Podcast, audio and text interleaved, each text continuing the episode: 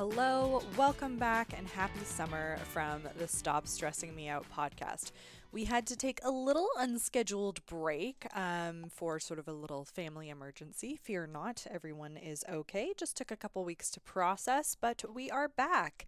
And this week we are back with um, you know, an episode that I think honestly a lot of parents probably could have used last week or the week before. Uh, and we're talking to parenting expert and coach Julie Freedman Smith. So I say so many parents could have used it in the last couple of weeks, and I say that because school's out, right?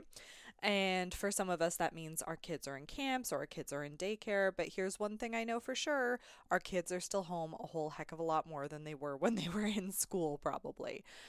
So, from my experience, we had our kids, we gave them a week to like decompress after school and after uh, kinder prep for my daughter. And it was one of those things where I literally said on June 30th, we went hiking on the first day of school break with a friend and her kids. And I was like, do you know what? Next summer, I want to give my kids like the most idyllic summer that like I had as a kid. And um we are 10 days later, and I was really excited to drop them off at camp this morning. And not because I don't love them, not because they're not fabulous human beings, but they're in that like sibling rivalry bickering stage and holy moly, it took everything in me to apply so many of the skills that uh, Julie Freedman Smith shares in this episode on how to talk so your kids can listen, which I did not always succeed at, I will be totally honest. Um, but also in how to, you know, manage conflict and conflict resolution uh, amongst each other. It is a constant practice. And what I definitely took away, and I think you'll you'll feel this at the end of the episode, was that it is just that constant practice. This is not a you have one conversation and your kids get it and it's fixed and suddenly, you know, they are angels to each other and are like, please and thank you. May I play with you? Absolutely. Like that does not happen overnight. It doesn't happen in 10 days. This is going to be a constant practice. But what I did take away from this episode in particular is the way in which we can and should be talking to our kids so that they can hear us. And I also took away that this doesn't just apply to kids, right? I was so much more observant after talking to Julie about the way in which I communicate with the other loved ones in my life, with my partner, with my mom, with my friends. Like, am I giving our conversations the attention they deserve in the moment? Or am I waiting for other people to do the hard work. I, I tell you, it was definitely a real aha moment. So I hope that you get out of this episode what I have. So if you're not a parent, this is maybe a week to skip, but don't worry, next week we're going to be back with a fantastic interview that applies to all folks. But we're joined today by Julie Freedman Smith, who is an author, a nationally featured parenting expert. She tells it like it is, and she supports parents in creating a family life that fits everyone involved. So, as you'll notice in the podcast, we talk about her community, her online community parenting break. So, I've included a link to that in today's show notes. I highly recommend you check it out. And I've also included a link to her book, A Year of Intentional Parenting. So, if if any of this resonates with you today in this episode, I do hope you check it out. And without further ado, let's head into the interview. Okay, well, thank you so much, Julie, for joining me on the podcast. I'm so pumped to have you here. I'm really excited to be here. Thank you. So I'm super curious just from the get go. How does one get into the realm of parenting support? Well, I don't know how one does, but I can tell you how I did. yeah. I don't know many people who do it. So here's the, the shortest version of this long story. When I was at university, uh, one of my degrees is in psychology, and I ended up working in summers for a camp for kids with attention deficit disorder. And so the training for that program was a lot of clear communication, consistency, how we talked, how we helped those kids to set up good habits. And that really became a, a foundation for the way that I worked with children across the board. So I was working as a children's choir conductor, and then I became a music teacher and I carried those skills in they really became my classroom management skills which then when I was working uh, in teaching, I started teaching with a woman who then became my business partner, Gail Bell. And she and I noticed that within the school, people kept asking us if there were discipline problems or, or challenges with parents or teachers. They kept coming to us for how to how to best support these kids. And we kept answering the same questions. So we thought we should just do a workshop on this. And we did it. And then the school down the street said, Hey, could you come do that at our school? And and we thought, you know what, if we want to have children and and be able to work for ourselves instead of working for school we should build this company and so when we were on mat leave we built our company which was called parenting power and that existed for 18 years and we closed that in the summer of 2020 uh, during the pandemic kind of felt like it had come to its adulthood mm-hmm. and um, and so we we stopped working together but we are still friends and uh, and I have continued from there during that time we really were, were so lucky because we ended up becoming parenting experts uh, working with our local TV station and mm-hmm. provincial and local radio stations and then nationally and um, just continued to be able to share ideas with so many parents across the country Mm-hmm. So that was our path. We wrote our book in 2013, A Year of Intentional Parenting. And uh, oh, yeah. Got it here. Got it here. yeah. got it here too. And um, wow. So that that was kind of the journey. And it's a continual journey. So the interesting thing about being out on my own now since 2020 is that I've been able to incorporate some of the other things that I love and do and um, uh, I'm a Tai Chi teacher, and so I've brought some of that groundedness and intention, like um, kind of finding our insides, connecting with our insides into what I do, and so have really uh, moved that into my practice. So I now say that I help parents find their voice because I feel like that's about connecting with ourselves, and it kind of incorporates the work that I do with the voice and helps parent help parents to figure out what to say when they don't know what to say and how to get kids to listen the first time. So that's mm-hmm. my journey. How to get them to listen the first time. Oh my gosh, that is um I swear to God, it's the number one thing I say to my husband at nighttime. It's just like, I just wish they would listen to me more. And it's, I think it's so hard for parents to understand because we're not the experts, right? Of like, what is developmentally appropriate or normal for lack of a better terms like mm-hmm. i mean you know kids are kids they're busy they're running around they're playing and, and it's hard to tell when they're just not hearing you genuinely or it's like there's a disconnect between the parent and the child so they can't hear you or they right. choose not to hear you right like it's I think we I, I, speak for myself here. I think that's that's a nope, big struggle. You're speaking for a lot yeah. of people.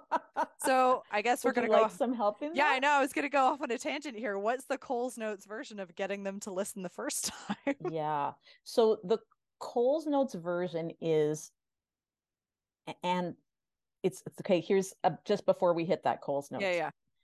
So as a parent, are there time? Well, I, you don't even have to confess this. I will confess. Yeah if my kids are yelling at me from a different floor in my house, mm-hmm.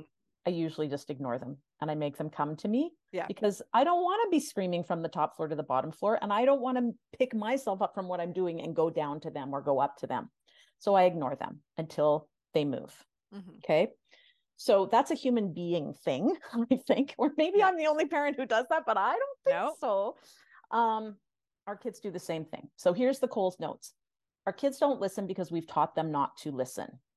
They know that if we holler at them from somewhere, they can pretend they didn't hear it until we go a little closer, and they can pretend they didn't hear it until we're standing in front of them and our vein in our neck is bulging, or we've turned off the computer, or we're yelling at them, or something which says, This time, listen. Mm-hmm. Okay. So we're calling them to come in for dinner, but they're in the backyard, or we're telling them across the playground to come, but they're over there. They can pretend they didn't hear us. But when we're standing there holding on to them, they need to actually know that we're talking and they'll do it. So um, instead of instead of saying it four or five times and then getting to the communication of now is the time to listen, mm-hmm. we need to keep our mouth shut, go to the child and ask them once. And I like to say we're aiding our children to listen. So, A, get the child's attention, go to the child, get their attention, give the instruction. And then, so that's I. And then D, direct them to do the thing. So if it is uh, that you're calling them for dinner, go to them, get between them and their device or them and their toys or whatever it is. And maybe if they're playing and they're so distracted by what it's doing, put a hand on the shoulder, get eye contact, and then say, It's time for dinner. Mm-hmm. And you might say, Do you need help tidying up your toys or are you or are you on it or or whatever it is you might say it dinner's in one minute finish up what you're doing and come depending on what your process mm-hmm. is and then you direct them to do it. So are you coming or am i walking with you? So they learn just like we've taught them we will say it four or five times and then mean it. They start to relearn i'm going to say it once and you're required to do it. So it means we do a lot less of charlie brown's mom and we just, when we say something, we mean it. Mm-hmm. And of course, we're not angry at that point because we haven't been ignored the three or four times. So it kind of works better for everybody, but it is definitely a process. It's it's a change that we need to make. And I hope that makes sense. But it do you have questions? No, it does. It, it strikes me as um that actions speak louder than words piece, right? that it's the like you have to actually oh. show up in their face and like you know be on that level with them for them to understand like I, i'm yes. definitely guilty of that i'd never quite thought of it that way of i've been training my kids not to listen because i ignore them yeah. too or so, i say come to me if like you need to talk to me like i'm not going to respond to that i do the exact same thing yeah and 75% of what kids learn from us is through our actions so they're not listening like they're just not listening. And if we say one thing and do another, they're going to follow what we're doing, not what we're saying. Mm-hmm. So if we tell them to do something and then we don't follow through, they're not going to bother. And again, that's another way we teach them to ignore us. So we need to say less and be more intentional in in that matching that saying and doing so that we can really teach the things that we want to to teach. Yeah, no, that's fascinating. I'm curious. Um, a couple things going back to your introduction. Number one, congratulations on 18 years in business for anyone. I think is phenomenal. So I did, uh, I did just want to say that before. Thank I, you. Yeah, we before, had a lot of fun. Yeah, and it's just a huge milestone for any business, right? Mm-hmm, like mm-hmm. that. That's phenomenal. But also, you said you started this business while you were both on maternity leave. Mm-hmm. Did I mean, obviously, it would have impacted your own parenting in some way, but did, mm-hmm. was it a struggle in any way because i know my sister-in-law um runs a like a daycare nursery kind of thing in the uk and i always said oh it must be so much easier for you having kids. You know the right thing to say. And she's like theoretically but she's like then you feel the guilt of like if you don't say the right thing or do the right thing. Like how was that for you in your like the experience parenting and then supporting parents? Is it different or is it the same? I always i have mostly felt that it was really lucky because I was learning stuff. I mean, I, I knew a lot of it already, as I said before I had kids, but it's so different when you have kids. Like you think you know what it's going to be like, but you just don't. So I was really lucky to be able to dig into those challenges that I was having as a parent and use them to be able to inform other parents. Mm-hmm. So that had value. Um, but the place where it came back to bite me in the butt is um so my kids are now 20 and 24 so i'm i'm in theory through parenting but not so much. Never yeah. And um just when i thought it was safe like just when i thought i was done my kids had some real struggles. And uh like into just into their teenage adulthood chunks of time. And i went through a piece of time and it didn't last long because luckily I have good friends and family who kind of smacked me about. But I I found myself in this place of I could have done better. I should have done better. How can I call myself a parenting expert if this is the case? And you know, that's such a normal feeling for a parent. Um, and like regardless of that, whether that's your job like if if your kids are going through something it's very easy to to blame one's self for it yeah. when in reality our kids' behavior has very little to do with us, and it's our behavior that has to do with us. So, so this thing happened to my kid, or this my child was experiencing this situation. And the real judgment of me as a parent was, okay, how am I responding to that now? And when I could step out of the sadness and grief and guilt and shock and shame and all those things and think about, okay, what am I going to do about it? How am I showing up? Then I actually think I did a really good job. Like looking back, I, am really pleased. And I and I just went back to like I remember, I distinctly remember my husband and I saying, okay, it, if this was a client calling me, I would say, let's go back to our family values. What are the key things we've always taught our kids? Let's start there and move forward. And that's exactly how we went through it. So in the end, I was very lucky because I we just went back to basics.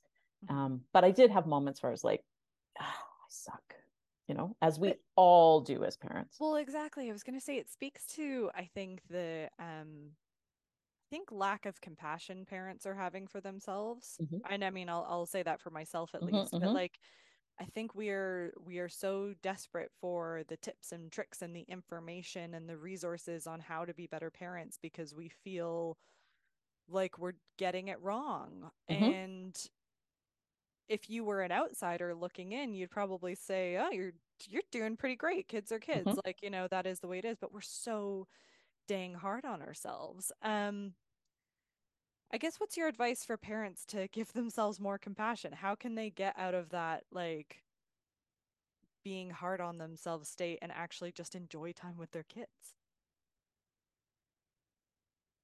Well, I think feelings are feelings. Mm-hmm. And sometimes that's something we just have to go through. Like like you're really sad and that sadness might be a combination of frustration and I don't know what to do and shame at not knowing what to do, which how can we possibly know because we've never mm-hmm. done this before? So, but like initially you're in that state. And I think part of it is noticing that mm-hmm.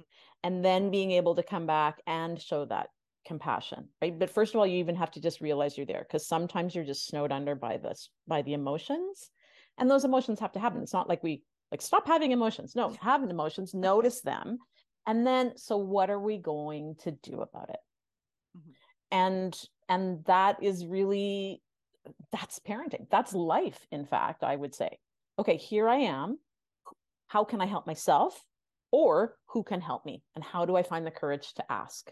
Mm-hmm. um, i think that's a process of life right there. So but i think it completely applies to parenting as well well, and I think you've got this phenomenal community, right? That I think we need to talk to because talk about because we were saying before we we got on the call, so many of parents just have that feeling of like, I'm alone in this, mm-hmm.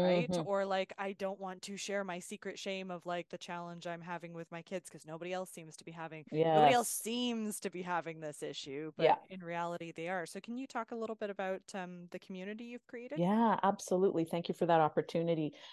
So I've noticed over the 20 plus years that I've been working with parents, eh, this used to happen. And then when um, smartphones came into play, like now I feel like an old woman, like back in the day before smartphones, this was happening. But since smartphones, this has happened even more, which is this silo effect for parents. This I'm the only one. Everybody else on my device looks like they've got it together. We're talking to each other less. And, and of course, COVID enhanced that as well. Um, you know, we're not talking over back fences. We're not, we're not phoning our friends we're texting little snippets or we're seeing videos of people's lives and of course very curated uh, versions of people's lives.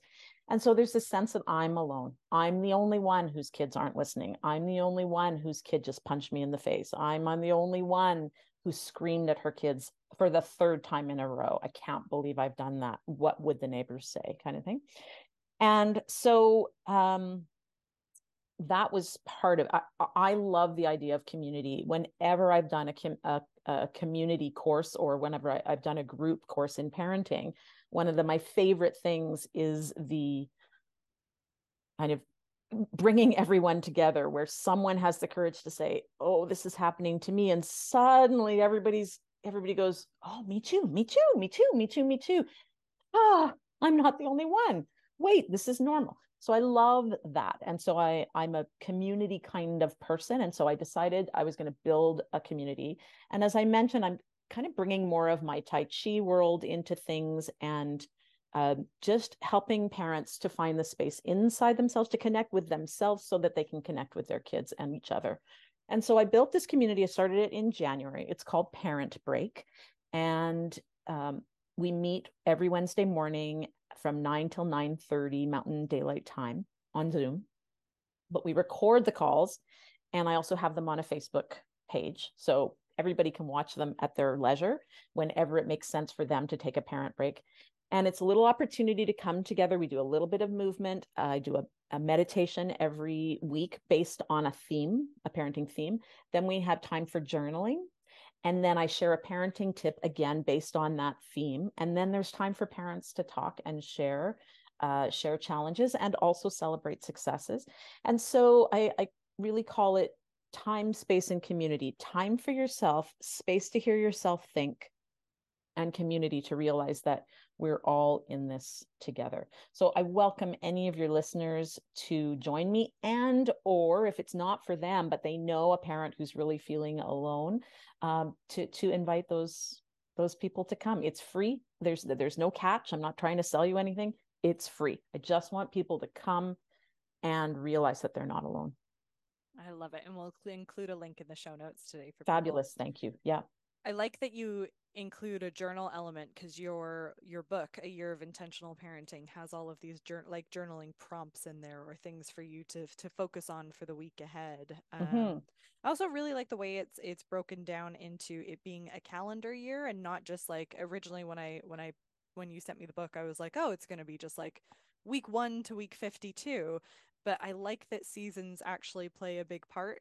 in the book um about like what does a calm summer look like and not just like a chaotic summer because i'm like oh i'm going to be reading this chapter as we uh, we head into the spring summer camps and all that good stuff traveling yeah. with your kids all of that all of that stuff and i also like the idea of because as i mean parenting is just such a big topic right and it feels like you want to master it all at once and that's not possible not right? So like just breaking everything down into bite-sized chunks of like i'm going to notice and give attention to the this one piece this week i think is a really interesting uh interesting format. Thank you. It's about parenting with intention. It's about yeah i can do one thing. I might be able to do one thing this week yeah. So how's it going to be? Every chapter is like two pages. So like you can actually say, "Oh, I read a whole chapter of a book today." Because because when you're a parent, you don't have time. Often you don't have time to read. And so yeah, you can do it month or week by week, but you can also look up the thing of traveling with kids or getting mm-hmm. kids to listen or or whatever it is. So it's it's mm-hmm. when we wrote it, we really wanted to point out the fact that we keep coming back and relearning these lessons. Parenting is not a straight line. And so you might read something, you might get back to it the next January and go, oh, this looks so different now. Or a few years down the road, oh, now that my kids are in school, this looks really different than it did when they were in preschool. But you just have an opportunity to consider okay, how am I handling that now? What changes do I want to make? And how mm-hmm. can we make this book grow with our parenting? I love it. Yeah, and you're right. Everything hits a different note depending on what season you've just been through or what experiences you've had with your kids. Mm-hmm. I want to talk a little bit about like the elephant in the room being the pandemic. I know we talk about being out of the pandemic. It's yeah. 2023 as we write this. And yet it feels for me as a parent like we're just in this different state. Like I'm I'm curious what you're seeing with parents. Like what are the different challenges we're seeing as parents post pandemic? So I did a podcast with my buddy Tim Sweet uh, when we thought we were coming out of the pandemic. what was that?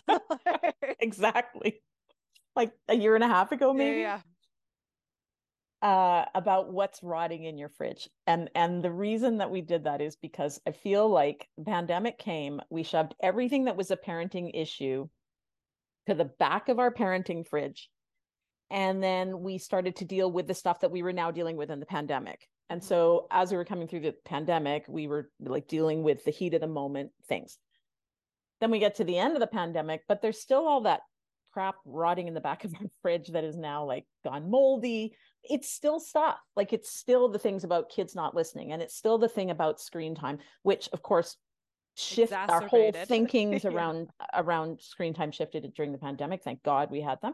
And um so yeah there's just a lot of stuff. And so there so there's that is that we had a bunch of stuff we added a bunch of stuff on top. And we're exhausted because we're all uh, this is my perspective of it anyway like just that was hard work and we persevered but now we've got two or three years of having persevered and being tired and just not having the energy. And we've got the worry about what it did to our kids and what that looks like right now. And we've got the screen thing. Yeah etc so it's there's a lot. And it's really easy to just say i'm too overwhelmed. I can't even do it. Mm-hmm. I, I, I can't. I'm just whatever it's so easy to say that because it's true. We're mm-hmm. super overwhelmed. We're super stressed from it right? And so that's true and we have an obligation. So what are we going to do? What what's the thing that we do need to do? What are five things that we would really love to see change over the course of this year? And then how do we dig into it? That's kind of the way i think about it. I know from talking to so many parents social skills is a huge chunk that got missed mm-hmm. um, during pandemic um, and just play dates etc this whole concept of we slowed down our lives now our lives have sped back up and how do we keep control and how do we make a choice about what our family schedules look like mm-hmm. is a big part of it screens again. Um, so though, yeah, those are some of the things. Yeah, it's um, yeah, it it does just feel like that compound exhaustion mm-hmm, right mm-hmm. because it's not that we're just exhausted from parenting through a pandemic it's we're exhausted Mm-mm. from the changes to our work life to our own social lives as parents to our health to our whatever it is like it changed every aspect of our lives some for better some for worse but that's a yep. lot to go through and to and to process and and trying to find that time to regain energy it's very difficult right yeah especially absolutely. as a parent right like we just went um I, I think a lot of we went i was telling you on as bleh, for a five week trip as a family to the UK to see my husband's family. And mm-hmm. everyone's like, oh, my, my friends who do not have children were like, oh, that sounds like an amazing vacation. And I'm like, it was a trip. I had children with me. Like, it was amazing. It was an adventure, memories that will last a lifetime. But mm-hmm. I was not on a beach kicking my feet up. Like, it was. No, you were not it was hard work but um and, yeah. and that does very much feel like what the past few years have been like right for sure yeah. For sure. What do you think? You were talking about like some of those core things that we need to do going forward. And I think you touch on this a little bit at the beginning of the book of like, these are the 10 things our kids need from us. Are any mm-hmm. of those more important in this like post pandemic era, like the, the three or four things we need to focus on? That our kids need from us, rather, is, is how you frame it in the book some of the ones I'm thinking about are like our kids need our time and our presence. Like yeah. they've always needed it and maybe yeah. they just need it more now. Yeah. I think what I think it's really easy to judge ourselves and be shameful about what we're not doing. Mm-hmm. And if I give somebody a list of things they should be doing and it's not in their priority, mm-hmm. I think it adds to their shame. So that is certainly not my intention and and I'm not going to do that. And I think the the a way to proceed is to start to consider and maybe take some time and maybe it's when you're on a walk or maybe it's when you're on a date night or maybe i don't know it's when you're on a car trip and the kids are asleep in the back seat mm-hmm. what are the things what are the things what are those things kitchen table things that you just talked about my mm-hmm. husband and i always talk about at night start to make a list of those things and then go through those things and prioritize. And what like what are the key things you wish you were doing differently? What do you want? What do you want? And i wouldn't choose the most important one to start with. Yeah. Yeah. I would choose something kind of mid list so maybe find the top 5 or the top 7 and start with 3 or 4 mm-hmm. And see if you can then say okay this is what i want and so this is what I want. This is where we are now. Uh, how how close are those things together? Mm-hmm. Because sometimes what we want is so unrealistic that we're shooting ourselves in the foot. Um, and so we we have these high expectations and this very low reality, and the distance between them is actually guilt, and um, and it's it, it doesn't really work. So how can we be realistic? How can we set a realistic goal to get just a little bit closer to what we want? And what does that look like? Does it look like setting aside a time and space to work on that? Does it look like checking in with somebody to find out what the plan's going to be? I do that with families all the time. That's one of the the key ways that I do it. And I I've just actually introduced this new uh, two week pocket coaching package. So we pick one or two things and I do a coaching with the family and I said, here's the plan. Now, for the next two weeks, you have access to me by texting me anytime during those two weeks, and I can help you to stay on top of it mm-hmm. so that we can really change a habit. So that's one of the the things. It's just what are the tiny little steps you're going to put into yeah. place to move the needle on that thing. Don't worry about the rest of them. Let's move the needle on that. And let's get the family involved in how that's going to look. Or maybe you say there are two or three things that you want to do, and then you bring the kids together and you say, of all of these things, which one do you think is the most important? And they want to work on X. Great. How do we do that? And how do we come together as a family to move that? And that's great because then we're building teamwork within our family. We're sending that message to our kids that we believe in them and we want to hear what they have to say. They can be problem solvers here too. And we're working as a team towards something, setting a goal, figuring out the baby steps to get to that goal, noticing the effort, and uh, and really moving as a family through the challenges that we're facing. And I love the focus of it not being the highest stake item, and because when you can bring it down and take those little steps, you build your confidence as well. And I think that's exactly. what a lot of us parents need is more confidence in our skill yes. set, in in our in our values and the way that we're showing up with our kid and less um, beating up on ourselves because there's plenty of that in the world right the plenty of society telling us all the ways we're screwing it up we need to be a little kinder to ourselves in the process yeah. Um, Einstein said, and I didn't actually talk to him about this, but I've heard it said that Einstein said, what? no problem can be solved it, with the mindset in which it was created. So there are times where we can be like, oh, yeah, we just need to have better bedtimes. And like, it's very clear to us. But there are other times where we just don't know what to do differently. But guess what? There are other people who do. So you might have the courage to ask your sister in law or your friend, if it doesn't fit with your values, don't do it their way. It needs to be something that aligns with your values. Or come to parent break and ask me a question. Well, there's 15 minutes for you to ask me whatever question you want for free. Ask mm-hmm. me how to do it. So, you know, there are there are so many ways to just have all of a sudden this insight into, oh, like the listening thing, right? Like we talked about at the beginning of this podcast. No, maybe you never thought about it that way. Now that I've pointed it out to you, oh, now I'm in a different mindset now I can watch for that and make the shift. Mm-hmm. And so mm-hmm. that's really, you know, that's what gets me going is watching people's eyes go, oh, now it is possible. Yeah. That that just fills me up. So yeah, if you're not sure how to do it yourself, ask somebody because uh, but at the same time, it's super easy to get stressed out by deciding that you need to research something so thoroughly yeah. that you're going to research it for you know, a month and a half. And then you're just as stuck because you've got so many different ways that you can't figure out how to do it. Yeah. So, you know, give put some boundaries in place. Yeah. Ask a few people, ask three people and figure it out, as opposed to saying, I can't actually act until I've read every possible piece of advice on this. That is so stressful. Yeah. Analysis paralysis, right? Exactly. Yeah. Because one of my last questions that I had for you was around problem solving, right? Mm-hmm. Essentially, like so much of parenting, whether it is like parent with child or sibling to sibling, is that problem solving and working through how to to resolve issues.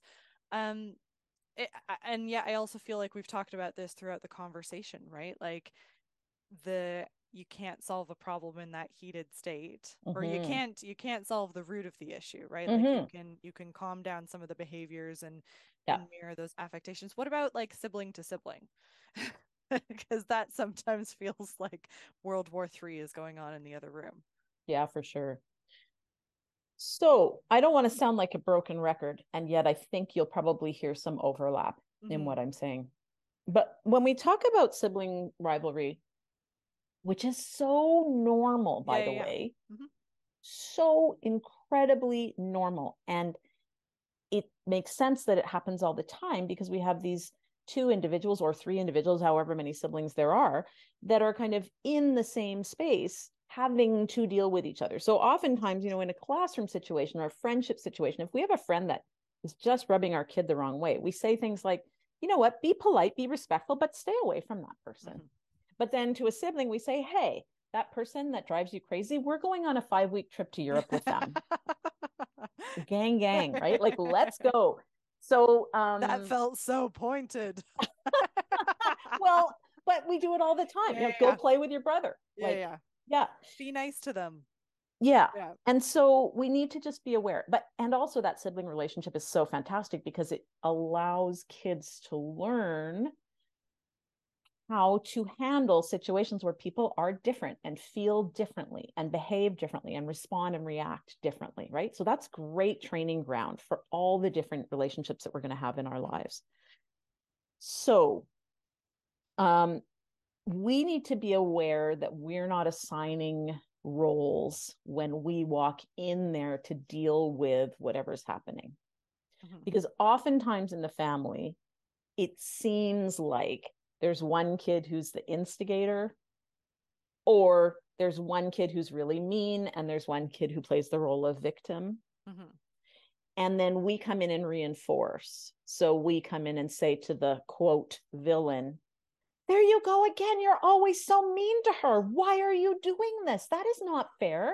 You know better than that. And then we turn to the quote unquote victim and we say, Oh my gosh, it happened to you again.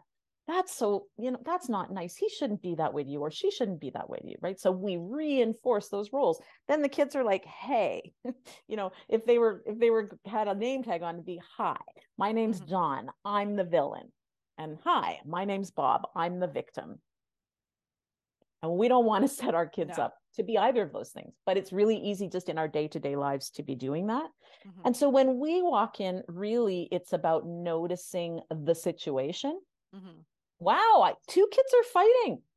Let's pause. Or, oh, I'm hearing a lot of noise. Or, wow, I'm hearing words that are hurtful or getting in there and separating the kids if they're mm-hmm. together, right? The very first thing you do is you get in there and keep everybody safe. And you can say, we need to keep everybody safe and just separate them. Hmm, calm, like breathe. and then you have an opportunity to teach problem solving. And that might be a minute in, or it might be 10 minutes later. Like, mm-hmm. everybody go to your rooms. I'm setting the timer for 10 minutes. We will work this out. Mm-hmm. Um, and then we come back and and we kind of do the facts and feelings. So you tell me your version, you tell me your version. This is not about figuring out which version was right. In most situations, both are true. Interesting. In the case, okay. right? Yeah. Uh, and we all know that there's more than one truth. Yeah.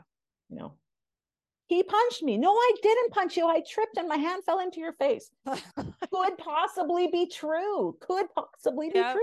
Yeah um, or the child is lying because they want you to believe that they're good because typically in a in a sibling situation they usually feel like we like the other one more yeah. than we like them and so if they admit to be, to doing something bad then we're not going to love them anymore and so they're trying to convince us of the thing mm-hmm. whatever it is because they just want everything to be okay yeah so really it's about often i'll say this to each child what are you feeling? What do you need? Mm-hmm. I really, really want to play with that truck, and I feel like he keeps playing with it. Okay, what are you feeling? What do you need? Well, he's had the truck all morning, and I just decided I needed to take it. I want a chance with the truck. Okay, cool. So I'm hearing that both of you want a chance with the truck. So again, we're not saying you're mean, you're horrible, yeah. you're a victim.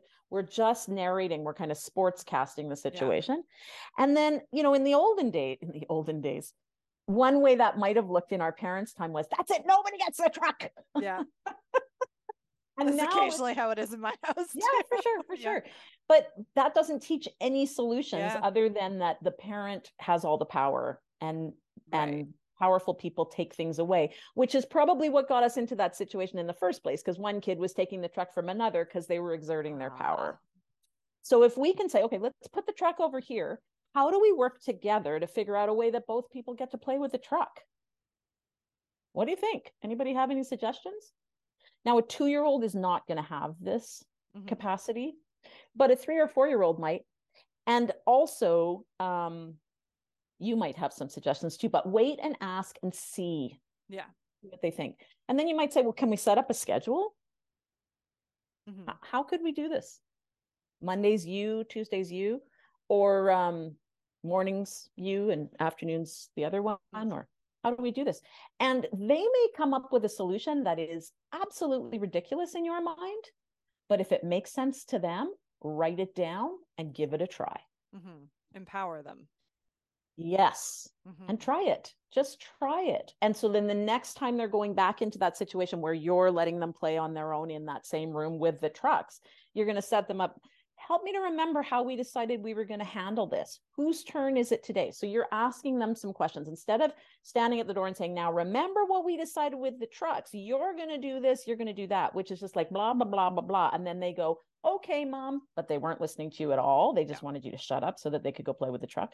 When we ask them, Okay, what are you going to do? And then what are you going to do? And if this starts to go badly, how are you going to communicate it without a fight? What can you say?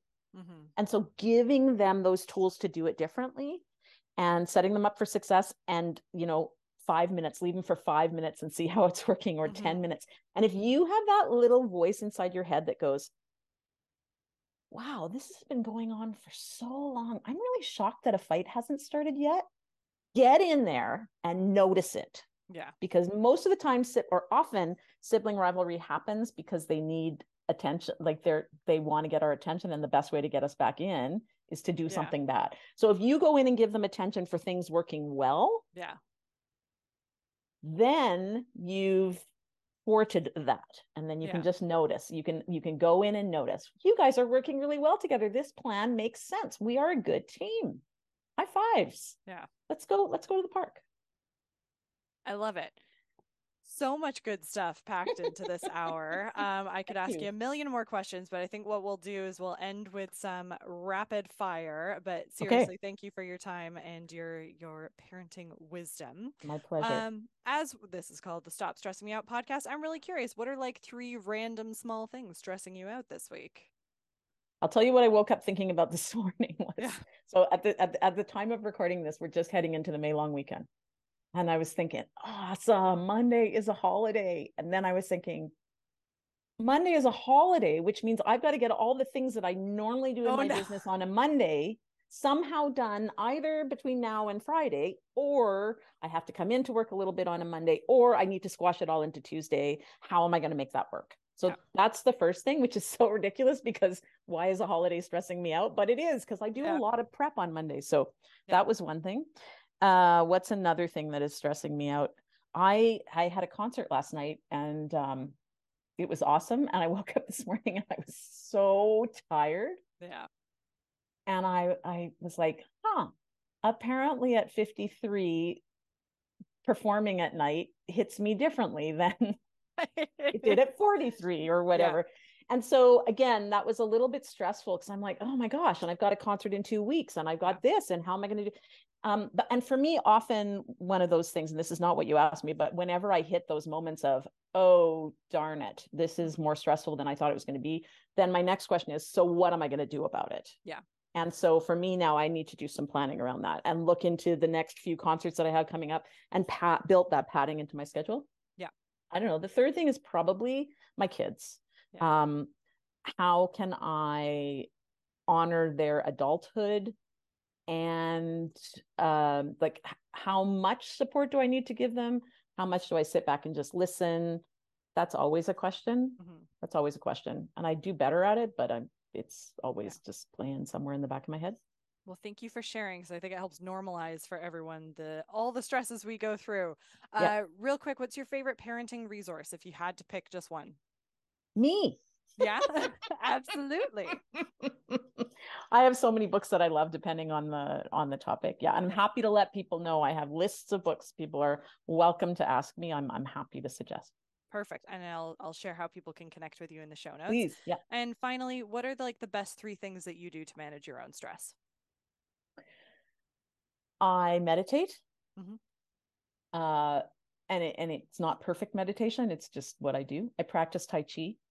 And I teach it as well, so I do that a lot and I get the right amount of sleep. Mhm. Uh, that for me is number 1, sleep.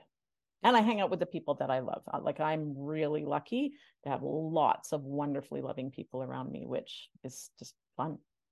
Amazing. Well, thank you so Mhm. much, Julie, for your time and sharing your expertise with us. My pleasure. Thanks for having me.